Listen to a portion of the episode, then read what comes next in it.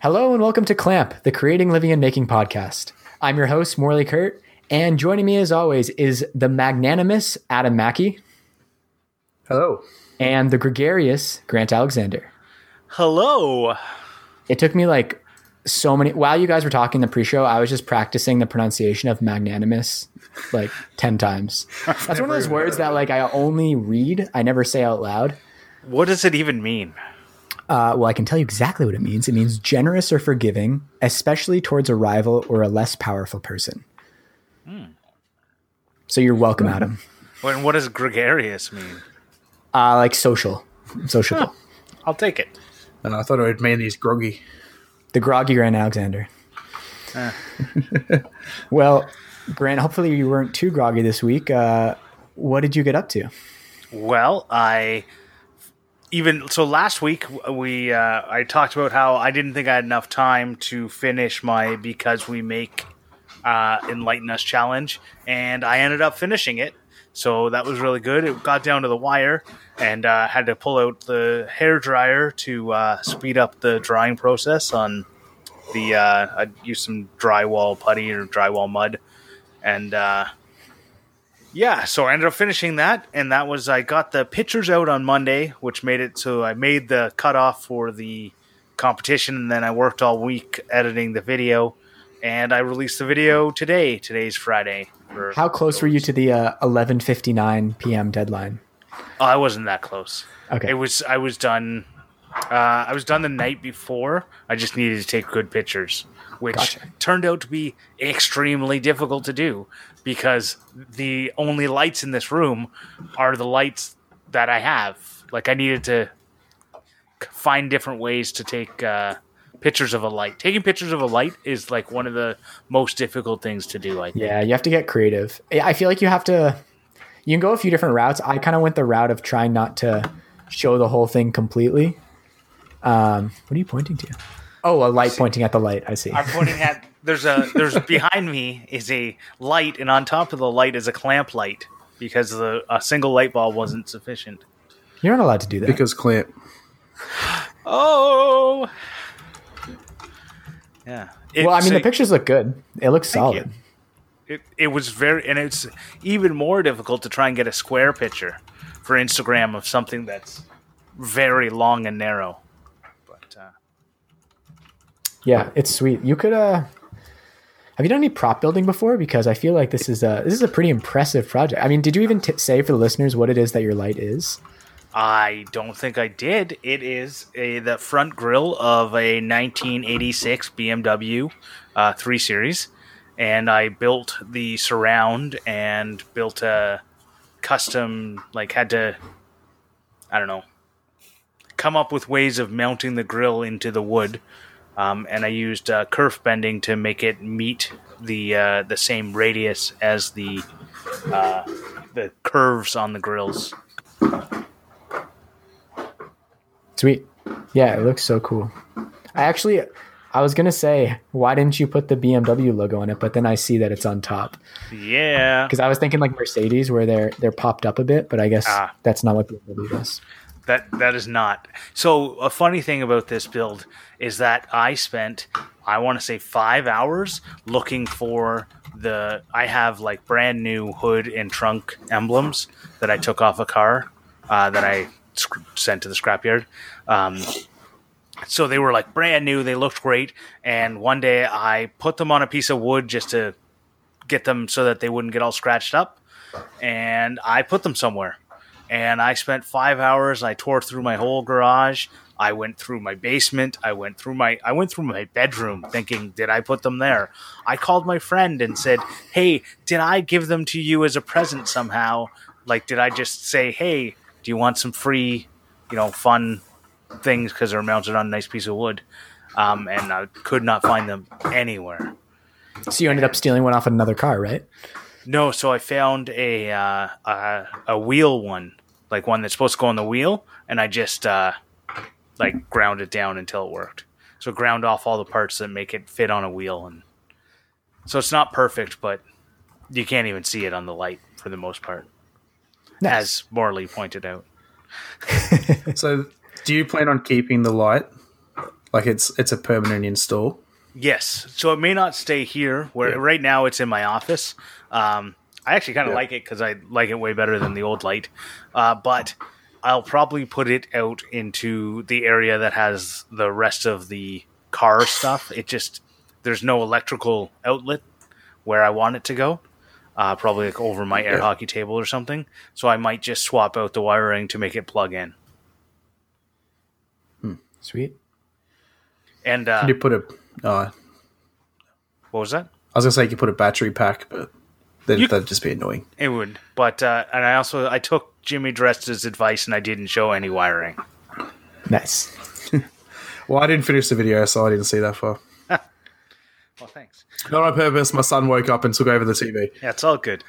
I only released it today, so I get like you. You know, people have lives outside of uh, my my content creation. How uh, dare they? Yeah. Dare so, anyways, that was a really fun build, and I'm super pumped about it. And uh, and it's I don't know, just really cool to finally have something that kind of like was sitting in my brain, taking up space for at least four years. Has uh has I really done. Like it. Yeah. Like I think like you're definitely in the running. you you you're bound to win something. Well, it's, thank you. If not there's first. no other there's definitely no other entries like it. Yeah. Like it's, it's very unique yeah. categorically. Yeah. Well, I think there's so many interesting, unique like the way some like people took this challenge is not where I think anyone thought it was gonna go. Like that chomp light of Jeff's is like awesome. Yeah, like if I if my like my son is ever into Mario, I'm totally ripping that off. Nice. Yeah. So uh, the other thing that happened this week is uh, I was invaded by the Beard X sixteen. Um, so he's a uh, a guy in the U K, and he does these like little live streams, sometimes pre-recorded, and sometimes he actually goes and like. To the person's house. Pre-COVID, he actually went to people's uh, workshops and invaded them. Like um, kicked down then, the door. and Yeah, and pretty st- much. Yeah, nice. He kind of looks like a Viking, so potentially that's what he did. I laugh if he never even told anyone that he was going there. Just rocks up at some someone's house. Doesn't even let them know he knows their address. Yeah. Uh, I see. I don't know how much like pre-planning was done. There wasn't much with me. It was like, "Are you available at this time?" So I guess they there was that because it's kind of hard to dial someone in. Just like send them a link and yeah. say, "Click on this and please," and then, "Oops, you're live." um, yeah, but it was kind of cool. He has like a standard set of questions, and uh, yeah, so I answered them, gave everyone a little shop tour, and you can check the YouTube video out on his channel. Just by searching the Beard X sixteen. I, I read it as the Beard times sixteen. So I actually had a conversation yes, so with him about that, and I asked him, should I call you that or not? And he said he likes to be called the Beard X sixteen. And then I asked him, why did how did that name come about? And he said, it's because when I first put in you my you know YouTube videos a long time ago, everything I did, I sped it up sixteen times. Nice.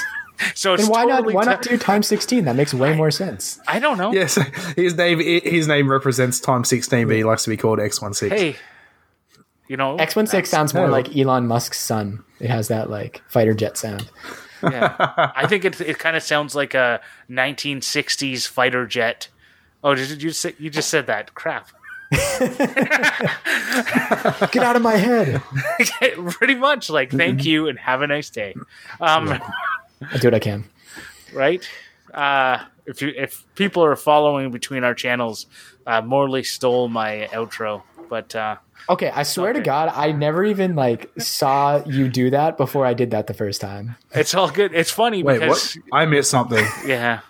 So is this in the lady Grant in, claims, in Morley's Grant latest claims video? He has dibs on have a great or have a great day. Yeah. And, Got news for you, Grant. You didn't, you didn't invent that. No, I know. I just think it's funny because I've said it in every single video since the that beginning. Is funny. And and I I normally like like you never got to the end of someone's video, but your video was really short this time, and I was doing something else. And at the end, I you know I when all the ads start popping up in your face, that's usually when I click away. Yeah. Um, and I didn't for this time, and then wow. I heard that, and I went, oh. He stole my outfit. I put I put a lot of effort into my end screen and you just click off it. Yeah, sorry. Um, anyways, and then you told me you've been doing it for ten videos, and well, I've been doing it for fifty something. So take that. I had a Morley. I had a comeback, and I forgot what it was. But I'll. I wish I had a cool outro. Yeah. Well, just I say the same thing every time, but now I'm just stuck with what I started with. You can change. I mean, there's no reason because I can't think it. of anything else. Oh, well, yeah, but I can't think of anything. And every, if I say something, someone will be like, "Someone else says that." That's I don't fine. think so. I don't think people will really care that much. I actually think it's really great that you start saying that because I really feel like that that's the positivity I wanted to put out in the world. So if yeah, someone else is also putting it out there, that's double positivity. Exactly. Love or it. Potentially. What do you say? I say cheers and have a great day, and I take a drink. And he said, "Yeah, thank I just you. said like have a yeah, yeah. Thanks for watching. Have a great day." Anyways, oh. positivity's good. Oh. So, uh, and the last thing is I received uh, my maker swap from Dead Rise Woodcraft, uh, and he made me a bottle opener that is shaped like a, a beer bottle and has the Landshark logo on it. So I thought that was kind of cool because I uh, pretty much exclusively wear Landshark T-shirts because they come free in the beer can- cases. Do you have it on you? The, I don't. It's upstairs. I I don't have it here, but there's a. You can watch the video. It's uh, linked. Will do. Or check out uh, Instagram, uh, Dead Rise Woodcrafts. Um, and then the last I went camping. It went well. There's not much to report. I went with my oh, family. Yeah. I was muted. Wait, what were you saying? I said, I said, is that why you have so many Landshark shirts? I thought you actually went out and bought them all. No, they you just come- love Landshark that much. No, they come free in the uh, in a case of beer. So, uh, oh, I, right. you know, as you guys all know, I drink too much. So I had a lot of T-shirts. What I like about them is that because they're free, I don't care about getting like glue or shit all over them. Yeah, and. uh Yeah, so that's why I have so many Landshark shirts. I have, I think, twenty or thirty of them. And this year I only got like three because of COVID. Nice. But, that's your uh, that's your shop uniform. Yeah, it's my shop uniform. Um, yeah. And yeah, went camping. The weld held up. And uh, I think we were talking about me welding it last week. If we yeah. didn't, the trailer broke. I we welded it and... It held up, and I made it, and oh. made it back. Yeah, the world held up. I thought you said the world held up, like it didn't rain or something. Fact, it didn't rain either. It was a beautiful couple days. No, not many bugs. It was awesome. Yeah, it's been so Speaking nice. Of bugs, there's one flying around my face right now. Oh, I can't get it. Uh, we can't. You probably just see me on camera just swatting things, trying to get this damn bug. Coughing, muted, swatting things. Yeah. Yeah, that's why I was muted because I was coughing. All right. Well, uh, what, yeah, what have you, so what have I been doing? You asked. That is exactly what I was going to ask. So I didn't make my B W M challenge. I um, I actually think it would have taken me like another month to really? finish it. And the th- see, here's the thing, right? I started on this. I've had this idea in my head for like a year. I started for the purpose of the B W M challenge, knowing that afterwards I'm not going to keep it. So now that I didn't make it, I just gave up. Yeah, you just no don't care about finishing it. You know, like, yeah. So I got the, I got one of the legs into the form, um, or half of a leg. I had to do it in two halves. I had so much issue trying to get the bend that I needed. And then the wood was taking so, like it, two days later, the wood was still wet. Mm. The plywood, and I'm yeah. just like, there's no way I'm getting this done. I still need I took it out of the form two days after gluing it up. It literally just went straight back to being flat. Didn't even keep its form. So there's no way I was going to get it done. Um, I still have the base like completely glued up with the pole sticking out of it. So if I wanted to, I could probably do something with that. I might think about that and just not do the, the legs that I wanted to do. Um, yeah, I mean – Uh, I mean, yeah, that might be so. a nice like blessing in disguise. Like if the leg, if it really seems like the leg design is not jiving, then like, and there's another part of it you like, then there's no reason you can't just like change gears and maybe make it something you're more into. Yeah. Yeah. I don't know. I'll see how I go. I didn't like, I didn't get the base exactly how I wanted it, but I'm still pretty happy with how it turned out. Um, But again, like a week later, it was still wet. I think only just now it's starting to finally fully dry. Is it really humid um, there right now? But uh, not really. It's really cold. Hmm. But um, I don't know. It's my first time doing bentwood lamination, so like it's whole learning curve with all that. For sure. But yeah. Um, hopefully, just today's Saturday, so hopefully by Monday I plan on recording um. episode two of Woodworking for Kids. Nice. Which um, I'm looking forward to. So I bought the, I talked about it, was it last week or whatever it was, my recommendation was the scroll saw blades, the that cut in any direction, the spiral ones. So I'm going to cut out a shape of a dinosaur and then just let my son go to town cutting it into shape. So like turn it into like a little puzzle where it all just can fit in together. Um, so hopefully I get that done. I don't know when I, when I will, or hopefully I'll get it done before I go back to work next Thursday and then get the video out the next week maybe. Um, my mate gave me a three D printer, so mm-hmm. that's pretty exciting. That's sick. That came out of nowhere. Um, he said – yeah, well, he's had it for ages, and I've always thought, like, I wish that I could just borrow – I just sent him a message and said, oh, can I borrow your three D printer because there's something I want to print. And he's like, well, it's not working, and I sent it to the tip. Like, you serious? I would have taken that, like, no issues and tried to fix it. He's like, oh, oh, his wife said it went to the tip. And then he goes, actually, I'm pretty sure I forgot to put it out. So if I still have it, you can have it. And then he brought it, like, that night to the gym. Took it home. I haven't plugged – I plugged it in just to turn it on and see what brand it was, but I haven't actually plugged it into a computer yet. But um, he just said that, like, when it prints, it goes up to, like, the – is it Z, Z or Z for you guys? The that is the up? Yeah. Like, the height? Yeah, so apparently that goes too fast. Hmm. But to be honest, I don't think he really would have put that much like time into trying to adjust it properly and stuff. I think it didn't work and he sort of just gave up. Um, so he is hoping I can get it to work, mm-hmm. but we'll see how it goes. Now, what's yeah, the hopefully. tip? The dump. Where, it's, it's the dump in uh, North American English. Like the, yeah, the garbage I was dump. Trying to- I was trying to get him to explain it. Oh, oh, oh, the tip. Yeah, like the garbage dump. Okay.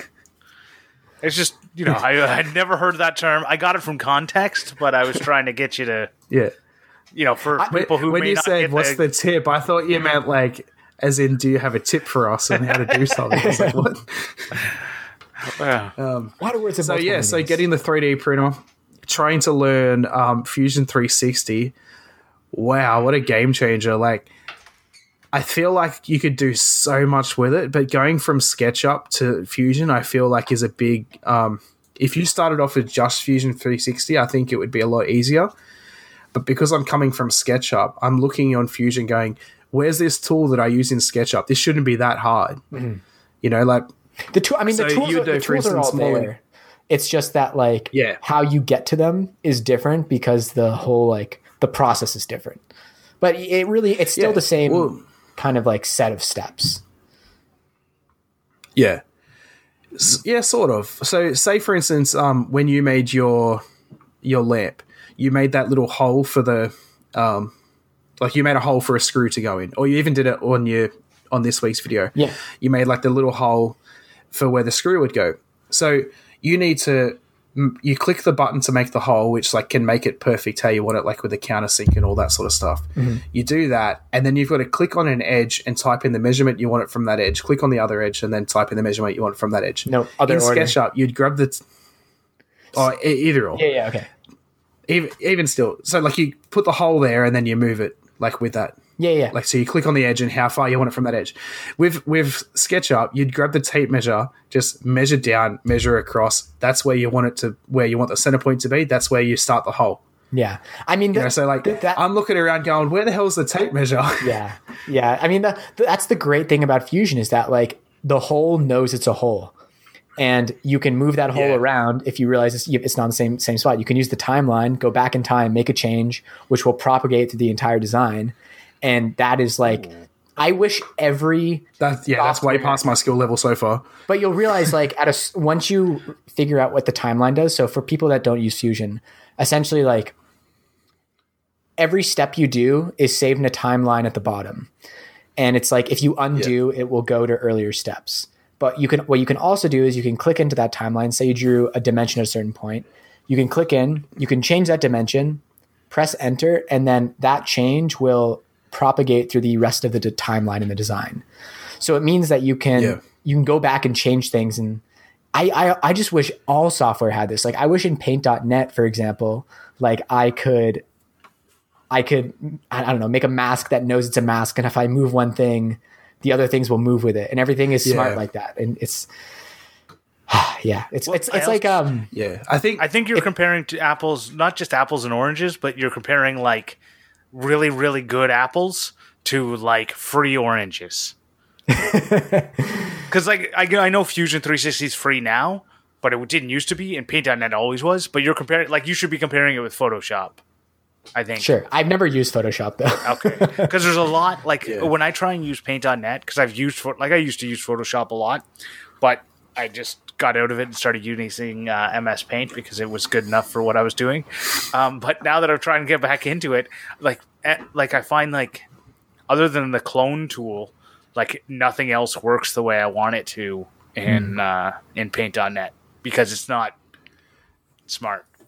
Right. Yeah. Have it. Yeah. I, th- I think that's one of the biggest issues I have with Fusion, and like not just that, but I knew I had an idea of something I wanted to make, and all I wanted to I downloaded Fusion specifically to make this model, knowing that that's where I'm going to go forward, like instead of SketchUp from now on.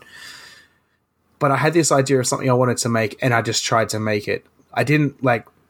If I went and did a course or something first or watched some tutorials, then I probably would have made my life so much easier. Mm. But I'm more one of those people that would open up Fusion and then I'll do something. And then if I don't know how to do something, I would specifically go to YouTube and look up a video how to do that. Yeah. Instead of watching a course on how to make a box to begin with, then it would have probably been a lot easier. So, yep. so here's the thing. Like, but I got I, where I wanted, and I'm pretty happy with the model. I used to teach how to use design softwares. Like at university, I taught I taught students how to use AutoCAD. And I think like you only you're only going to really get the hang of a software once you have a project to do. And then you do that project and that really like blows it wide open. But I think you do have to do a certain level, especially as at least with like three D modeling softwares, you do have to do like a little bit of courses just so you know like where things are and how the software thinks yeah. and how it's laid out and everything. Um, And it's like if you look on like YouTube components and stuff like that, yeah, like if you look at YouTube courses, like yeah. there'll be a series of like thirty, ten minute videos, and just doing like a couple of those a day or something will just make your life like so much less frustrating. And like, I'm totally with you. When I used AutoCAD a lot, I would just Google an issue and figure yeah. out like the, the forums online were incredible for that. And I would always tell students, like, if you can't really can't figure something out, just Google exactly what you want to do. And chances are someone has asked that exact same question on a forum. However, yeah. it doesn't really replace like learning the basics. I think that's still like super important. And it's just, it just makes your life like so much less frustrating. So my first yeah. time using Google SketchUp, I did my entire house. And then I had my friend come over who's like used SketchUp a lot. And I did like, I did the basics of my entire house and I wanted to remodel it. And he came in, and it was just like, it was like as if I had drawn every single line separately, and I drew everything. But nothing was grouped as a component. Yeah. So he went to go move stuff around, mm. and he was like, I can't move your walls the way you want me to because you didn't, you didn't, you just, you just basically, instead of handing me a three D model, you handed me a two D like model that like you can rotate. Like it wasn't an actual. And the, like, the problem is, yeah. So the problem is with SketchUp is like, so you build a wall, triple click it, which selects the whole wall. Press Control G, and that gives you a component. Yeah. You build that wall and don't make a component, and then build an attaching wall, then triple click. It selects all of it. You can't then go back and just make that yeah. one wall a component because it, it selects the other wall as well. I hate in SketchUp. So you've got to do you, it all in sections. I hate in SketchUp how you can't really see where all the groups are. Like you have to like click a billion times, and then the selecting shows you what the groups yeah. are. Like it's not immediately apparent, whereas like this is one of the least important advantages of Fusion. But the nice thing in Fusion is that it like at least it grays the things out that aren't in your component. And it's it's very clear to see like what yeah. is and what isn't. Uh, that whole component thing is new to me. Yeah. But yeah. I mean, I could go back. So like I made the design of what I want to print. I could go back and make that again in like ten minutes. It took me a couple of hours because yeah. I was learning. But go and make something else completely different and it will take me a couple of hours again because I don't know how to do a lot of things. It taught me a lot to do that specific like job. For sure. Yeah, and that's those are super useful. And sometimes like if I if I do a whole design and realize like I like I, I reach a point where I'm like, this isn't where I want to go, I do think it's better sometimes just start over because you know you've learned so much through all that that you're like, I can do restart yeah. and do this in ten minutes and everything will be set up nicely. All the relationships will be good rather than trying to fix this shitstorm that I've started. yeah. Um, what else have I been working on? Oh, I've been modding my new truck, which has been fun. Pretty much just painting things. Nice. It's like anything that's black that's been like faded from the sun, I've just repainted black, and I bought some uh, parts for it the other day, yesterday, and stuff. And mm. yeah, been having fun with that. Got to paint the wheels this week sometime. And um, yeah, that's about it. Gonna get some spinners on there. No, I'm just gonna repaint the mags that are on there, like the mags on st- the steel wheels. So nice. It's so funny that you mentioned spinners because my brother gave me for my birthday. It was the first time I've seen him since my birthday in June. He gave me some B M W center, like the centerpiece of a wheel. Oh yeah. That stay. Uh, but they like the Bentley. Yeah, they stay upright yeah. and they also light up while you're driving. yeah, Bentley have that without the light up, but the Bentley has like in the the center cap, it stays still. Yeah, it stays still and it lights up. So. Yeah. I, I can't yeah. quite visualize what you're saying, so send a link while I'm talking. I'll I'll All click right. on it later. uh, nice. Anything Anything else, Adam? No, I'll leave the other thing for later. Sweet. All right. Well, this week, um, Grant, I feel like we're on the same wavelength this week. I kind of went camping. So um, my girlfriend Eden, her family uh was renting a cottage. They're actually, her parents are still there. They're there for like two weeks. Um, so we went up there last weekend, and with COVID and everything else, Eden and I stayed in a tent outside. So it was fun. It was like camping in a backyard. There was a little bit of rain, but that tent has weathered. Oh, no, I'm going to sneeze. Dang it. One second. Excuse me. Sorry for not me. Oh my God. I tried to at least get away from the mic. um, it was wonderful though. It was like, it was so nice up there. We were near Peterborough. Grant, if you know where that is, just uh, two hours north of the city, about. Really nice cottage country right on a lake. Yeah. Um, that would they be, had this. Sorry, like, it would be so nice to have a cottage up there. Yeah. It was. So we were there Saturday through like Tuesday. So Saturday and Sunday it was it was pretty busy because it's part of all the interconnected lakes up there. So a lot of boats and stuff going through, but it really quieted down on Monday. Um, there's some thunderstorms going through, but had nice bouts of sunshine, played some croquet, got my butt kicked at croquet. Um, that's what I get for not never playing golf.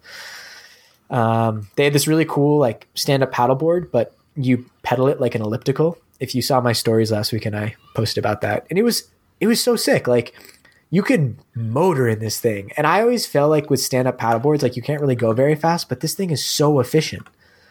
Um, it, I, like I said, in, in response to your story, it looked fast, but you look like a giant dork using it. I, that's oh, why yeah, I'm totally aware. And I don't care at all. It was so fun that it just negates right. the dorkiness it's, of it. It's like riding a moped. It's, you know, it's like they're, they're fun, but you look like an idiot. Like you don't look, You don't look cool doing it, but driving hey, man, a moped is fun. You're talking to the guy who uh, rode his unicycle to middle school, so oh, that'll tell you what it will. Oh, wow. So you're, oh, you're that guy. You're that, that guy. guy. You, I only did it once. Hold on. Which which skill don't you have? Well, I picked up a new one this week. So Did, I, yeah, you forgot to mention that he was juggling the whole way to school too. Yeah, I never got good at juggling. I tried. I, I didn't have the the, the commitment to getting good at it. I only got like very mediocre at juggling. Like, like, are you part of that group at college, Molly, that plays hack sack? No, I was never got good at hacky sack either. No, I played it. I was never good at it though. Yeah, I enjoyed it. Uh, but I, I didn't no, smoke enough weed to to really get good at it. Yeah, you have to be at a certain level to, anyway, but- to really excel. Um, yeah, but speaking of hobbies, I decided I want to learn to play the bass, the bass guitar. Um, so I found one on Facebook Marketplace. Slap of the bass. Slap of the bass. And uh, found that and an amp, got a sick deal on it, and have been doing that in the meantime these past few days, and it's been super fun. I have a bit, I, I know a bit of acoustic guitar, so that was like a very, that kind of got me up to a certain level, so... It's fun. I've just been like looking up bass lines from songs that I really love. Some Vulfpeck, some some Anderson .Paak. Uh, I know how great. to play uh, Guitar Hero. Do you think that'll somehow make me good at bass guitar? I'm sure it can't hurt. Like I'm sure it will. Uh, it'll at least start you out. Yeah, the people that I know that are actually like really good at like the drums are actually good at uh, Guitar Hero. For some mm. reason, drums so- translates better. Oh, that makes so much sense. It's just you got the rhythm down. Yeah. I was literally about to say, if I could turn my camera and open the cupboard to my left, I have a full drum kit. Oh, really? I've been a drummer since I've been a drummer for like twenty-five years. So I re- I've kind of always like I grew up playing the piano. I played the piano from like since age six. I've always wanted um, to play piano. My dad, my dad has been a drummer forever and he has a drum kit, and I've never really learned how to play the drums, but I've always been like peripherally interested in it and played around a bit here and there. So I really want to learn the drums. Um, but I can't really do that in my current living situation. So the second I have a property where I can get, have a soundproofed room or an outbuilding or something. No, get, just get an electric drum kit. That's what I got. I just don't have anywhere to put it. Anyways, I also want to learn the, the bass. So like mine's that, literally in a, my, mine's literally in a wardrobe. Okay. You know, I and won't you be, shut the doors and it's gone. I will consider it, yeah. But I would rather have an analog kit. Oh, me too, but I, I don't have the uh, capacity for that or the um, noise restraints. Yeah. Anyways, that's been really fun. Um, I also needed somewhere to put it because I realized pretty quickly that we are low on floor space. So I was going to make a just like a plywood hanger for it to hang it on the wall. Um, but decided to three D print it instead. So I designed that in Fusion, and I originally was just going to make like a little Instagram video out of it. But once I started going through the design footage, I realized that like, eh, there's, there's not, I can't really cut this down comfortably into a minute long. Like there's too much here. Uh, so I just decided to make like a full uh, YouTube video out of it, which I put out today. Yeah. It was another one of your. I learned no, so no much talking. From your video. Yeah, yeah, kind of like just yeah. follow up to the um, the light fixture one. I was got really good resp- reception to that with really focusing on the the design and Fusion. So I was like, that's the story of this one. It's it's really the design and then a quick print and just screwing it to the wall. Um. So yeah, that- I really picked the wrong week to um, start Fusion because you went camping, because I was asking for help in the Discord of yeah. um, like Fusion. And you literally, in your video, did exactly what I was trying to do. Oh, what was it? Which was like, make a straight shape and then bend it. Yeah. Like, you know how you made like the U shape and then like turned it into a hook? That's exactly what I was trying to do. Oh, and damn. I couldn't yeah, work I was, out how I was to do it. Not on the Discord the last week or so. I know. Yeah, so I I guess I'll talk about that briefly. Um, my original strategy with that was to literally make a pipe and bend it and then shape that. But the way that form manipulation works in Fusion, it's um, it gets really janky really fast. So what I found a much better way is to actually draw the U-shaped profile as like a two-dimensional line and then sweep a profile along that, which you can also do in, in sculpting mode, not just like normal body manipulation mode. Pro- lots of uh, people listening probably think I'm talking gibberish right now, but I promise it makes I, sense. I don't even – I think you're talking gibberish. Um. Yeah, but essentially sweeping, if if, if you want a, a shape like that, a lot of times sweeping a profile along a path is a lot easier than making it like as you would in real life. So like literally bending an object. Yeah. Especially when you start playing with sim- symmetry and stuff. Um, I digress though. It was a fun project. My guitar, my bass guitar is now well out of the reach of our cat, which is like was one of the goals. Grant, are you going to say something? I, Are you muted? I think Grant's muted. Sorry, I muted myself. Uh, when you said that, when you said it's out of the reach of the cat, I looked at it and went, I don't think you know what cats are capable of. Yeah, it's was, out of her, I thought the same thing. It's out of her reasonable reach. So, like, I, I spend so much time with Penny. I know what she's interested in. I know, I know where she's confident. And uh, so, this is actually this is a little uh, aside. She has um, like a disability. Um, it's called cerebellar hypoplasia. So basically, part of her brain is underdeveloped, and she doesn't like. It essentially means that she has a little bit of like cat vertigo. She's not always so sure of herself on her feet. She tends to like claw her way up things instead of just jumping on them. She's like, ah. f- she's fully capable of jumping, but she just like, she doesn't, her proprioception, like her awareness of her limbs and of things around her is a little off sometimes. So it essentially just makes her extra cute. She like lifts her feet up really high when she walks around. She's totally like normal, but she just, the way she moves, um, I don't think she's going after it anytime soon. Oh, okay. It is, it is funny though. Like as she's growing up, she's slowly discovering new parts of our apartment. Like now she realizes she can get on the coffee table and. Right. Cause that's when, when you literally posted the picture, I was like, like, I think that cat could just reach up and grab it. It didn't look, or when you posted the video, I was like, yeah, it's, it's not, well, but, okay, it's a matter for interest. Like she has no interest in it when it's up there. Right. As, did, all I thought I? was, it's out of my cat's reach, but when yeah. she jumps on it, it's just going to fall off the wall. yeah, no, it's it's pretty stuck in there, like the little divot in the middle. It's it's not really going anywhere fast. No, I think it's more it'll break. So, yeah, if you really like um, yanked because on, I've sure been getting into three D printing, this interests me. How um how full is the print? Like how much percent? It's a uh, fifteen percent infill, and I was a little nervous. Really? I was thinking like, I was like, oh, I feel like this is on the lighter side. And so I, when I screwed into the wall and put it on, I was kind of like bracing myself, but it seems perfectly strong enough. I mean, if you visualize, like it's essentially a tube, a bent tube that has a webbing on the yeah. inside. And the strength of a yeah. tube comes from it being a tube. Like it doesn't really have to be fully filled in to be, for it to be strong.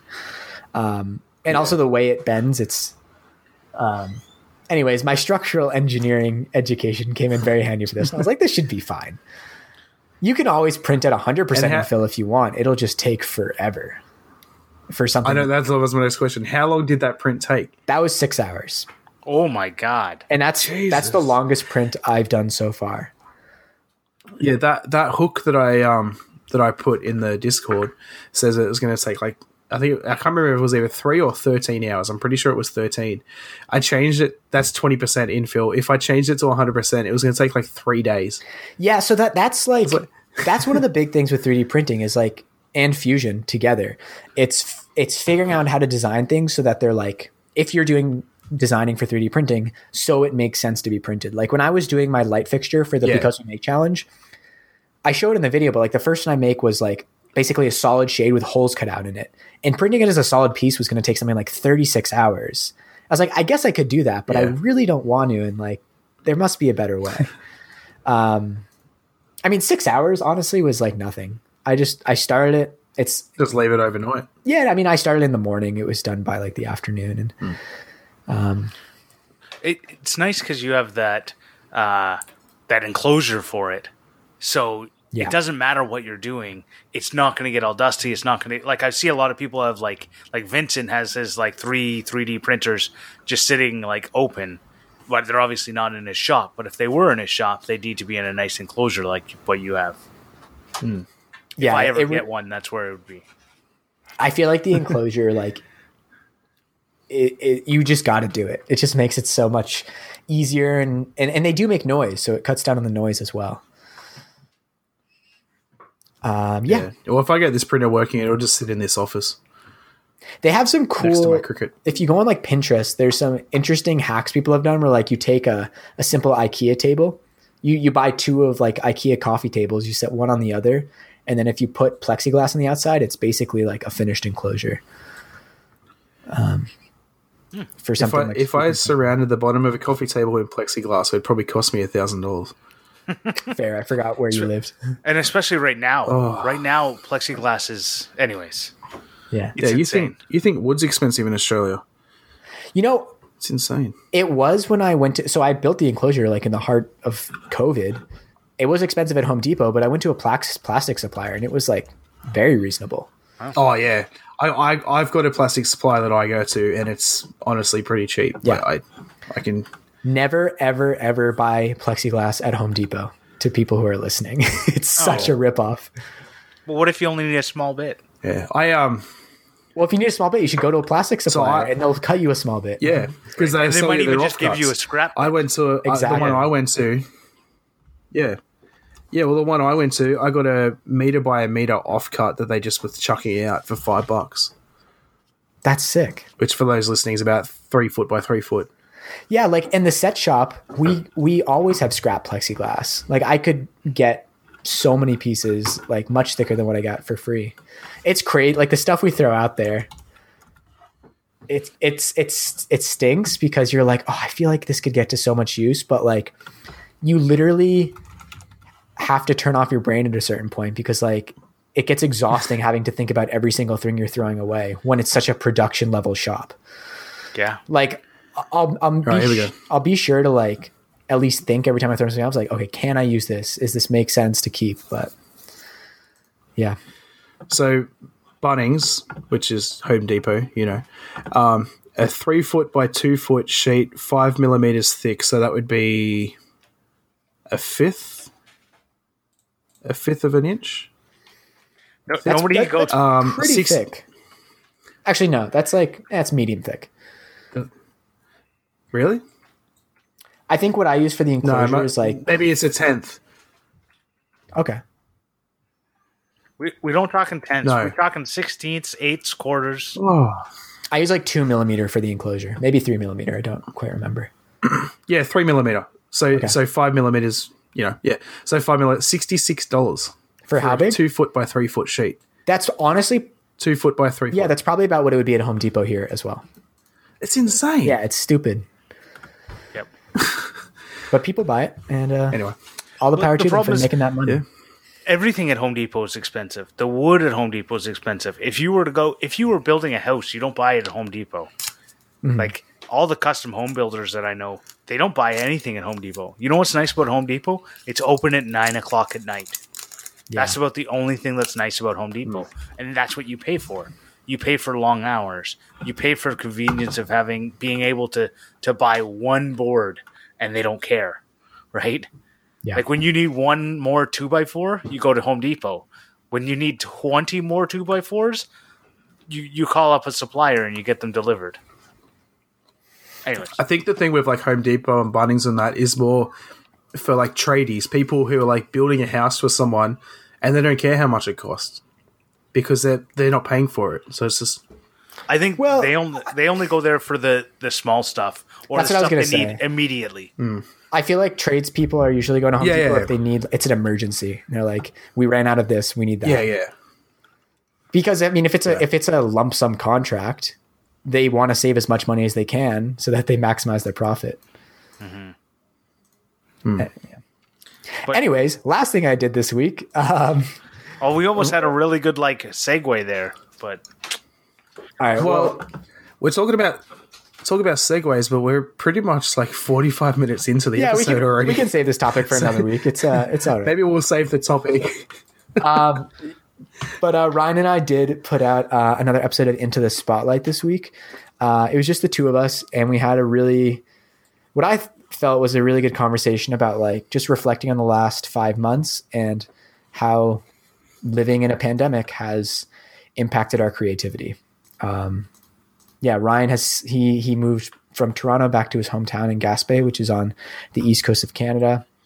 He's like getting a nice reset there. And it was good. It was a good, like, I feel like we've all been having these conversations about like, um, how some being someone who making things, um, the state of the world is definitely influencing our creativity. And it was nice to like really take an, a solid hour to reflect on that. So yeah, you can find that on any podcast platform, Into the Spotlight. And we have other episodes too. Cool. Well, we did actually have a topic for this week, even though we're already like forty-five minutes in. Um, I actually had the idea for this because of a tweet that Andy Pugh, our boy, uh, tagged me in. And he referred to me as something that I hadn't really thought about as myself before, which is um, a maker with a relatively minimalist style. Um, and I thought this was kind of interesting. Like, I think when I look at my workspace and like how I like my life, I am a minimalist in some ways, but I don't really identify with like the whole minimalist aesthetic all the way. Um, so I thought it'd be like an interesting thing to talk about. Not just minimalism, but like minimalism versus maximalism, because I know that like that's a re- also a really interesting duality as makers. Like you look at like Jimmy DiResta's shop, like Jimmy DiResta is definitely a maximalist, you know, like I'd rather have it and not need it than need it and not have it, which is... Oh, that was what I was just pulling. I was going to say that exact quote. Which is great. And I think that's that's like an awesome mentality. We were like we were just talking about with Home Depot. It's it sucks if you have to go out and spend eight times the reasonable price on something to get a part that you need. And if you just have it on hand, it just makes your life so much easier. But the fact of the matter is, for my setup, I just don't have the room to keep all this stuff on hand. And I don't like having all extra stuff I'm not using. In fact, I feel bad if I have things around me that I'm not using. It's like it's like when you're a little kid and you're you feel guilty that you're not giving your stuffed animals equal attention. I don't know if you guys ever felt that way as a kid. Yep. But I kind of feel that way about somebody once just stuff. Told me, yeah, somebody once told me like it's just stuff, don't feel guilty. And IKEA had a whole commercial about it. Um, and now I don't feel guilty, and now I just have a lot of stuff. Wait, what's the I, IKEA commercial? Where it's just a lamp. Have you not seen the lamp commercial? No. Where like there's a lamp and it's sitting out and it's raining and it's raining on this old lamp getting put out to the tip or whatever they say in Australia. Um, it's out in the like waiting to be picked up, and and it's like the IKEA Swedish guy saying with his accent going like, "This is like a lamp and it's whatever. It's sad and it's got sad music and it's like." Do you feel sad for the lamp? And then it goes, don't feel sad for the lamp. It's just a lamp. Anyways. That's that wild. Is- so were they, are they basically playing on their like mass production of furniture? Oh, I don't know if it, if they ever thought it was that bad, but it was like it pretty just, much. Yeah. It just finishes the commercial with, don't worry, it's just a lamp. Come to IKEA and buy, buy more one. And throw it away. That is right. Like sad. Uh, anyways, do you guys, I mean, I don't know. Do you guys feel like you're more on one end of the spectrum, like minimalist versus maximalist and, and how you live your lives? I feel like, um, it's not really that I'm a minimalist. It's more that I take the easy route. Hmm. So maybe more of a lazy, lazy person, if you know what I mean. But, so like, yeah, I don't know. That's interesting because I actually think it's, that it, to be a minimalist, yeah. you need to not you need to be the opposite of lazy. You need to yeah, think I think about it everything. Takes a lot of intentionality.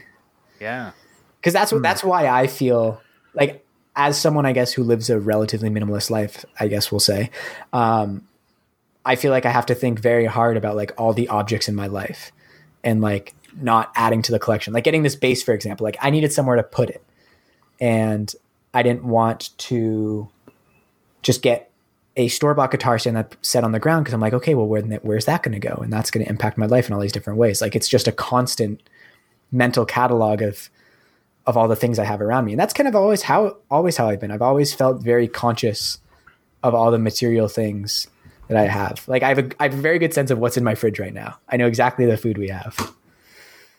I know what's in my beer yeah, wow, fridge, okay. but... Uh... But you're a beer maximalist, so does how that how does that work? Yeah, that's an interesting. I didn't used to be, but now I am.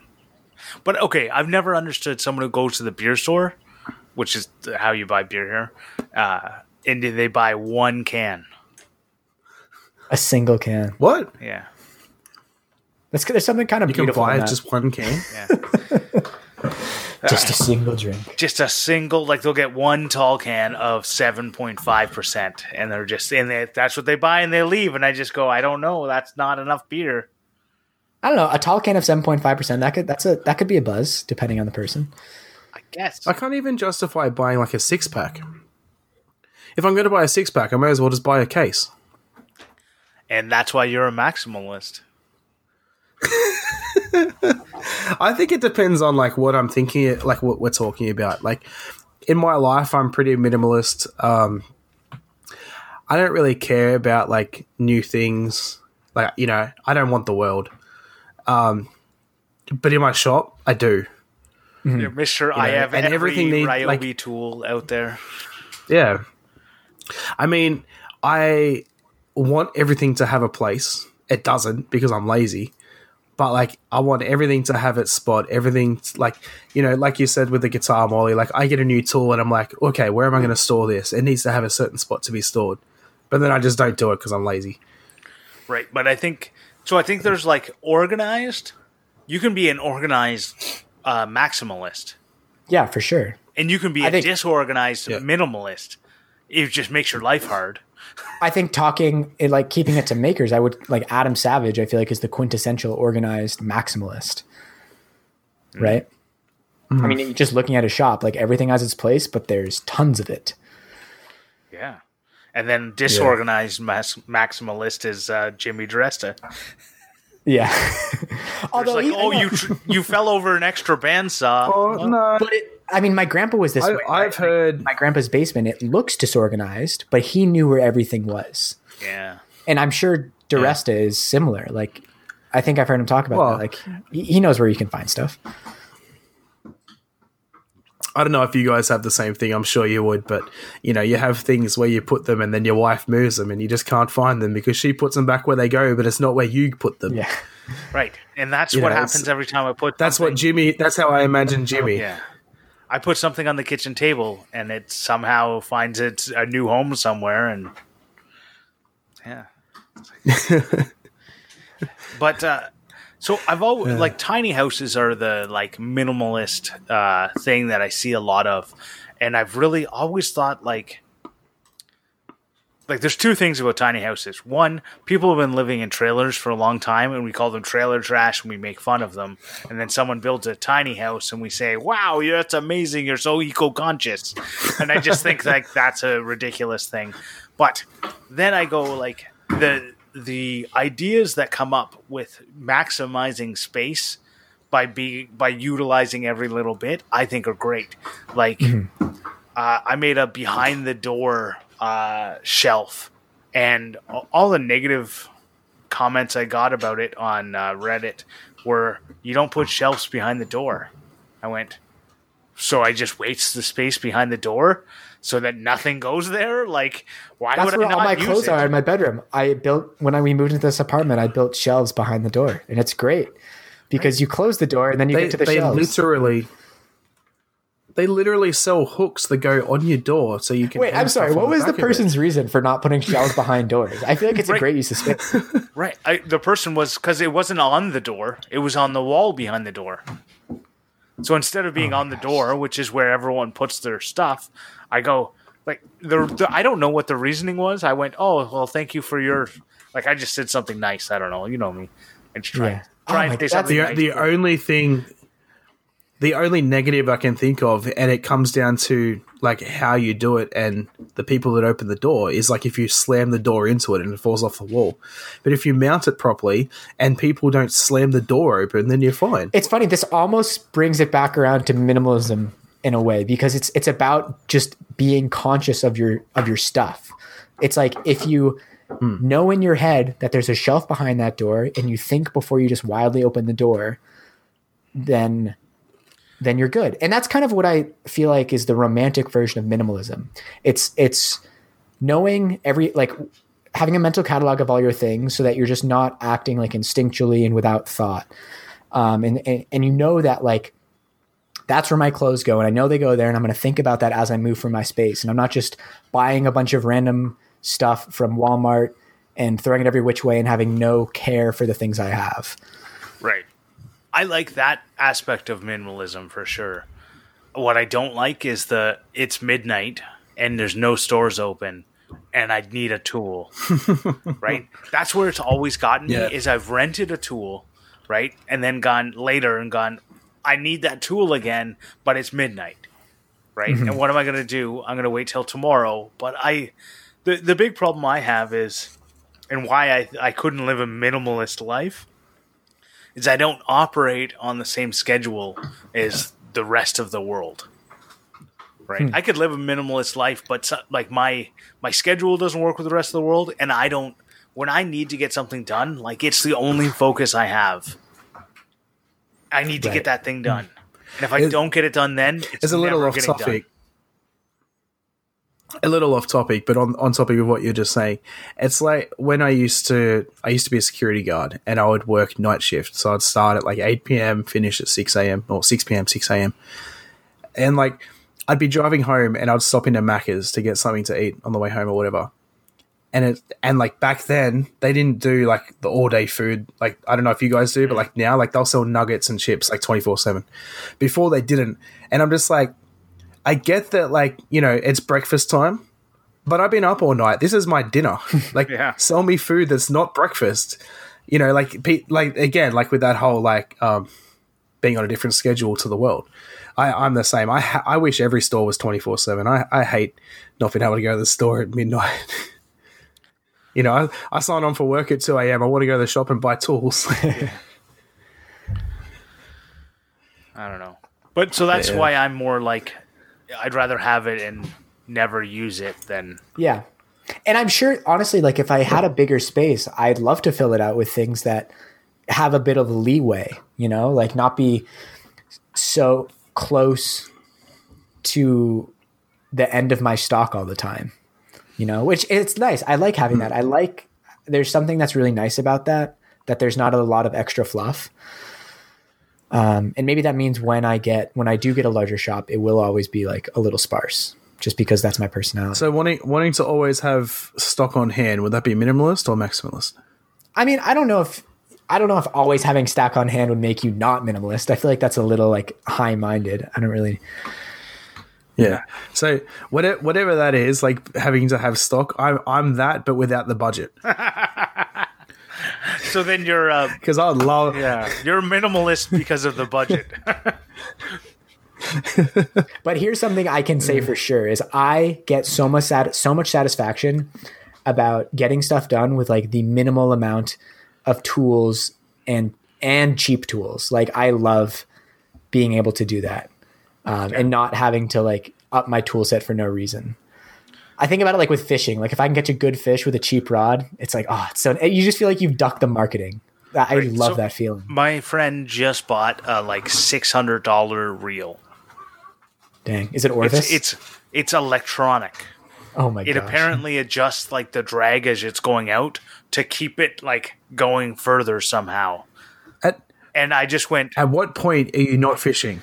Right, I, that's what I didn't say that to him, but I just, I don't know. I just like I went. If you want to take me out I fishing mean, again, I'll, I don't I'll want to go. Be that guy. No, but honestly, but, probably when you're yeah. not enjoying, if if that's what gives him enjoyment, then awesome. Right, totally. But I just go like, yeah. I'm I'm more with you, Morley, as I go.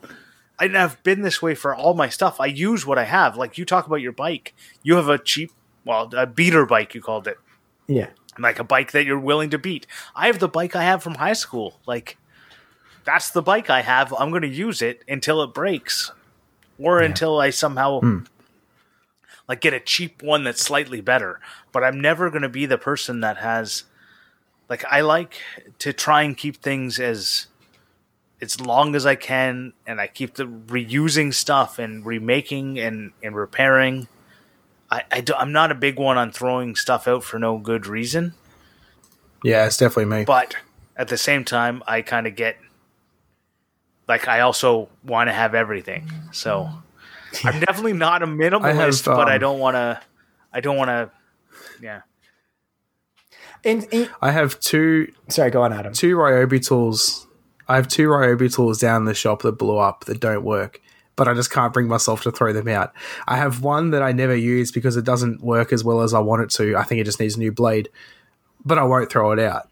I bought a new one. I bought a like a, it's a circular saw. It doesn't work as well as the one. I think it just needs a new blade, but I bought a new circular saw that's corded because I told myself that it's the cordless. It doesn't work well, but I won't throw it out because one day I might want to use it.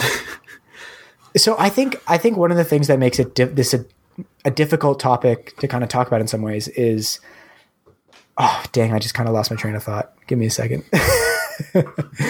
um, it's a matter of like, there's a lot wrapped up in like the term minimalism, right? There's like an artistic aesthetic. There's like what we have in our head as, as what minimalism is. And there's us all being like makers, which maybe there's like a buy it for life mentality, but I don't know how much that necessarily implies minimalism. Like, I think those are almost two different things. Um, I think there's, there's definitely a relationship there, but it's kind of hard to know exactly what it is.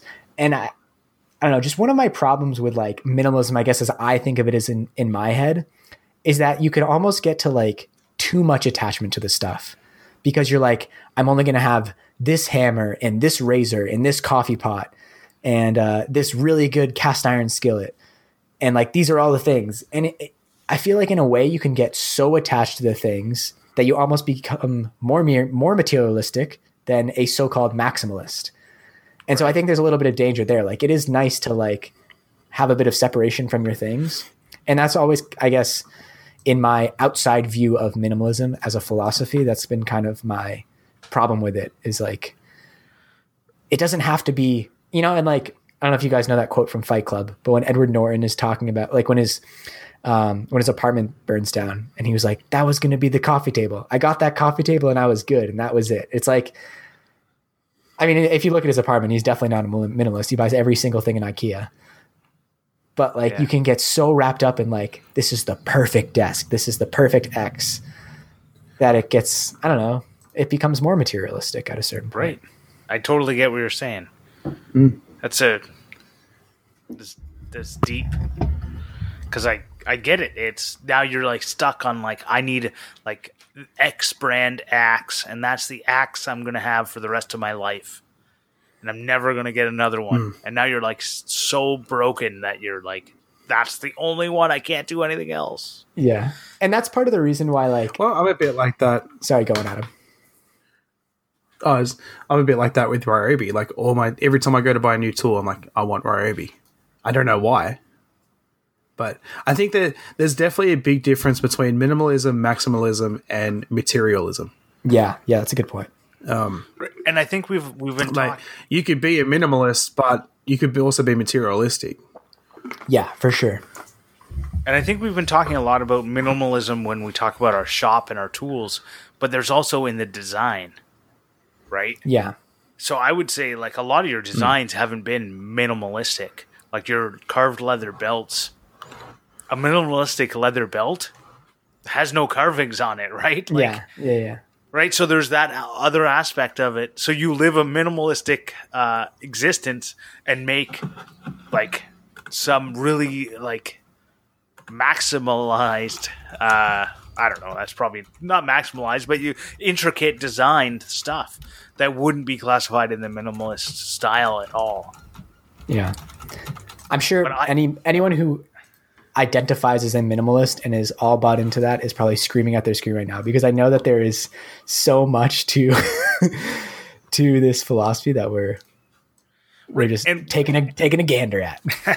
we're we're we're definitely like just scraping the surface of it, but it's kind of like I really do like it's form over function and and that kind of thing, and I really I like function. Like if you look at my shop built uh like furniture, you can see I, I went complete function. There's zero form in it, and I think that's kind of a minimalist thing, but it's also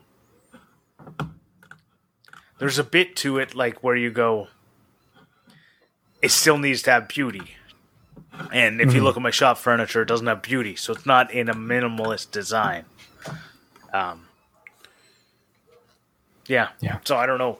There's that whole part of it that I'm dragging us in a different direction. But okay, well, maybe we should leave it there for this week. I think we might be able to evolve this into a uh, another topic for another episode. But I think that was a it brought up some interesting things. Um, yeah.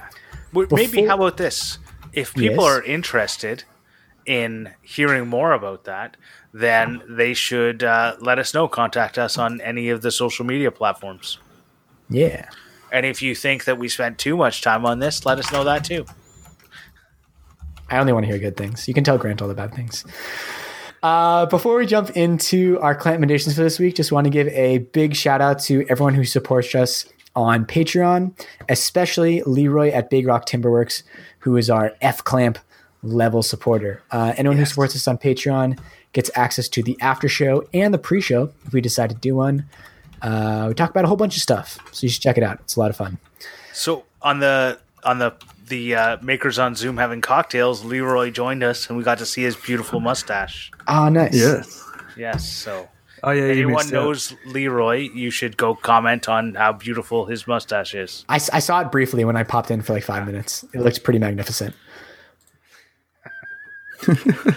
um. Well, oh, also huge shout out to uh, T F Turning for the theme music. As I said before, it's an absolute bop.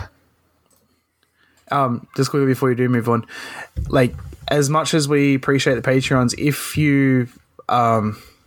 if you can't support us or don't want to support us, even just leaving a like rating or um, sharing the podcast is a is a massive help and a good way to leave a review, show us, um, sh- let us know that you, you're liking the show. And I haven't done any accents in a few weeks, so uh, yeah, so we need some reviews. Yeah, I got. I, I'm starting to go uh, to lose my edge, my accent edge. All right, well, what is your Clampmendations this week, boys? I'll go first. My um, so I always try to do a Clampmendation that's relative to what I've done this week. Um, so one of the biggest things I've been doing is like looking at mods for my car and, and all that sort of stuff. And there's a channel that I have followed since they started ten years ago, uh, ten yeah, ten years ago, called Mighty Car Mods. Um, I don't know if you guys have heard of them, but they're an Australian YouTube channel. They live actually not far from me, like two hours away in Sydney. And um, their older videos when they first started were all videos on, on modding cars, like how to install an alarm and how to window tint your car, how to install a stereo, all that sort of stuff. Their latest stuff is like they're more of like a T V show now. It's like they buy a car and then they start like working on making it like a nice track car or something like that. Their older videos, I, I find they're a lot... Um, a lot better in the sense of like they're actually trying to teach something and not just like, here, look at what we're doing, like we do. um, but yeah, so if you haven't heard of them and you're into cars, definitely give them a look. I mean, they don't need my shout out, but like that's pretty much all I've been watching all week is, is their old stuff, trying to find stuff I can put on my truck. Nice. Sweet, sweet, sweet. All right. What about you, Grant? Well, since we've been talking about minimalism, I'm going to recommend the minimalist woodworker. He's a Canadian woodworker named uh, Vic Teslin, um, and he's got a book. So I'm going to, you know, recommend you go buy his book. But uh, you can also follow him in on uh, Instagram. He's also done a couple videos with uh, Pat Lapp, so he's uh, he he's a good guy, uh, and. Uh, He re- he was working for Lee Valley, but he's just recently switched, and now he works for uh, Busy Bee. But uh, anyways, great little book. It uh, he was uh, the whole reason why he called himself the minimalist woodworker is he was in the military, and when you're in the military, you get posted a lot. So he uh, he didn't want to have a giant shop full of tools to take with him everywhere. So he really tried oh. to focus in on what is the essential tools for building. And uh, that's what his book is subtitled. So uh, go check that out. That sounds awesome. And uh, unlike Grant and Adam, my Clampmendation has nothing to do with anything. Um, so so uh, my Clampmendation this week is a podcast episode from a podcast that I listen to from time to time. It's not a regular listen for me, but it's a, it's an episode of The Art of Manliness. And I was scrolling through my recent podcasts today and saw this one. Uh, it's their most recent episode, six thirty-seven. And it's an interview with Maria Konnikova, who wrote a book called The Biggest Bluff, How I Learned to Pay Attention, Master Myself, and Win. And uh, the episode is – the ep- the podcast episode is what poker can teach you about luck, skill, and mastering yourself. So ever since uh, – pretty much since the beginning of the pandemic, um, I, Adam, Adam's just cracking up right now. We'll talk about that. Because I just show. saw what Grant um, did, yeah. Uh, I've been doing weekly poker, Zoom poker nights with some friends from home. So uh, mm. I saw this episode because I was like, oh, that could be an interesting listen. But it ended up being like an all-around fantastic, like inspirational interview. So after that long-winded intro, all this to say that it's a it's a really interesting uh, deep dive into like the how life is just such a mix of luck and skill, and how her, for her learning poker at such a level to make it into the World Series of Poker for this book really showed that. Um, I, I found it like especially poignant. Uh, oh, Adam just popped out. Yeah, we, wow, this, we lost Adam this is, again. This is like the new thing to happen at the end of the episode. All right, I'll keep talking about this podcast. um, oh, God. I hope it doesn't screw up the recording again.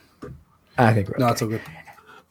I, I just okay. feel like um, okay, I can't hear anyone more. Who's making videos Fuck and putting sake. Stuff out online, um, we do have to deal with like this constant I don't know balance why, of why I'm keeping disconnected. Like, you do your best at a video or some piece of content, you put it out there, and there's just going to be factors outside of your control that affect how well that thing's performed. And that's just not, that's not just in content creation. It's in all things in life. Like there are things you can control and there are things you aren't, con- can't control.